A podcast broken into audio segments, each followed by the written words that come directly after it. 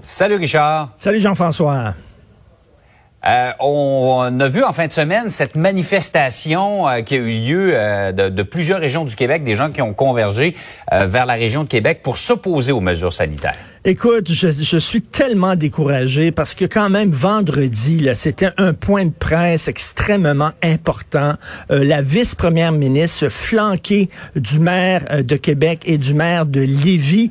Euh, écoute, les prendre puis les mettre ensemble dans la même salle, ces deux-là, -là, c'est comme essayer de faire une entrevue avec Dodo et Denise en même temps. Là, ça se parle pas bien, bien là, ces gens-là. Là, ils ont pas besoin de la pandémie, Monsieur le maire de Québec et le maire de Lévis, pour se tenir loin l'un de l'autre je pense qu'ils se tiennent à 20 km l'un de l'autre, ils se parlent pas beaucoup, mais là, les voir ensemble, c'est qu'il y avait vraiment quelque chose d'important.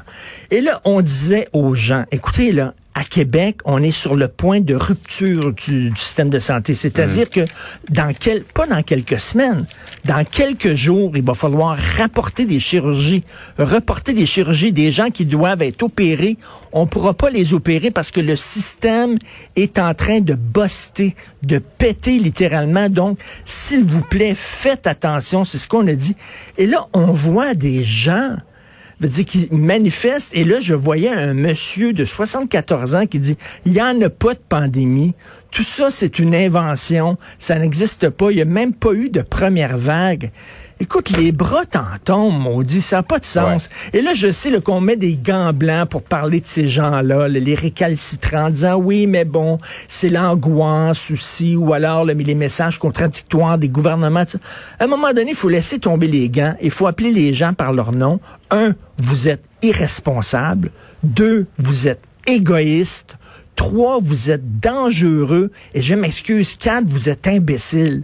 De voir qu'on vous dit là que le système de santé est en train de péter. Monsieur qui a 74 ans, j'ai une bonne histoire pour vous. C'est l'histoire d'un homme qui a 74 ans, qui tombe, qui se pète une hanche, qui se casse une hanche, qui va à l'hôpital et le médecin lui dit, monsieur, on devait vous, vous opérer dans deux jours, mais il va falloir reporter l'opération. Savez-vous pourquoi? Parce que les médecins, on doit soigner des gens qui sont irresponsables qui n'ont pas respecté les consignes, qui ont attrapé la COVID et qui engorgent le système de santé. On dirait qu'ils comprennent ni du cul ni de la tête. Jean-François, tous les jours, on leur fait entendre des témoignages de gens du milieu de la santé qui sont en burn-out, qui sont en train de péter aux frettes, ou alors des jeunes en forme qui ont eu la COVID et qui ont cru en mourir et qui disent vraiment, c'est extrêmement grave, ça ne leur rentre pas dans la tête. Il y a comme un noyau dur de gens qui veulent rien savoir et ces gens-là sont extrêmement irresponsables. Moi, j'en revenais pas. Le lendemain, moins de 24 heures après cette conférence de presse-là qui était importante, s'en foutent totalement. Ah, c'est, ça dépasse l'entendement, effectivement, de, de voir et d'entendre euh, ce, qui, ce qui se dit présentement là, avec l'évidence. Là, les ben chiffres, oui, les chiffres sont là. Mais, mais je pense, Richard, tu dirais n'importe quoi. Ils vont dire les chiffres, c'est pas des vrais. Les gens qui témoignent, c'est des acteurs. Ils, ils veulent, là, ils euh, veulent rien savoir. Tout à fait. Mais... Hey Richard, euh, tu signes une chronique ce matin qui s'appelle Honte à vous, Monsieur Trudeau. Et c'est vrai, je m'étais pas arrêté à ça.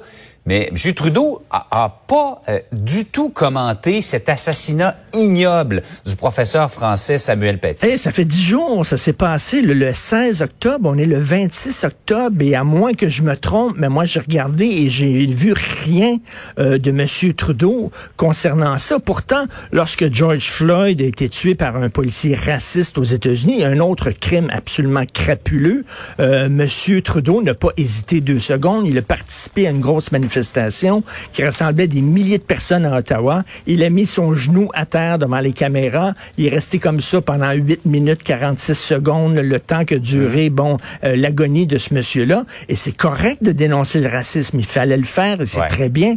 Mais là, veut dire, il y, a, un attentat, et je sais pas, ça fait le combienième attentat qu'il y a euh, ces dernières années en France, après le Bataclan, après Charlie Hebdo, après l'hypercachère, après Nice, après bon.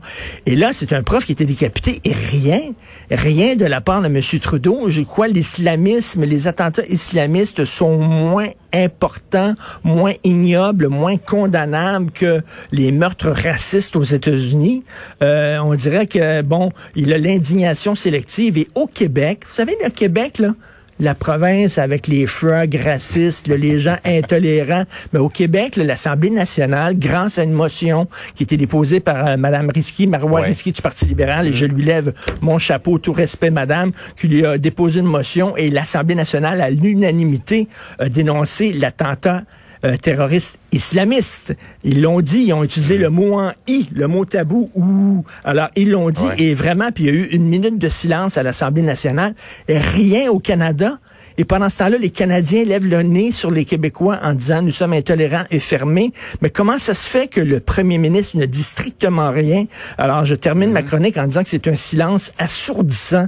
C'est vraiment, c'est vraiment très difficile à comprendre pourquoi M. Trudeau ne veut rien dire là-dessus. C'est qu'il trouve ça trop délicat parce que le meurtrier était tchétchène, je sais pas, j'ai aucune idée. Mais bref, écoute, c'est pas rien, là. Un professeur qui est décapité. Et ça soulève en plus, Richard, toute la question de la liberté la liberté d'expression ben des professeurs. Là. Qui est un débat, là, entre autres, qui nous touche aussi mm. particulièrement euh, ben au, Canada. Ici, on perd pas la tête, on perd notre emploi, par contre, là, mais bon, c'est pas la mm. même chose, mais reste qu'il aurait dû... Et lui, ancien professeur, ça aurait dû le toucher. Il a rien dit. C'est vrai. En plus, qui a été effectivement, je ben pas, dans le de l'éducation. dramatique. Hey, Richard, passe une belle journée. Merci, bonne journée.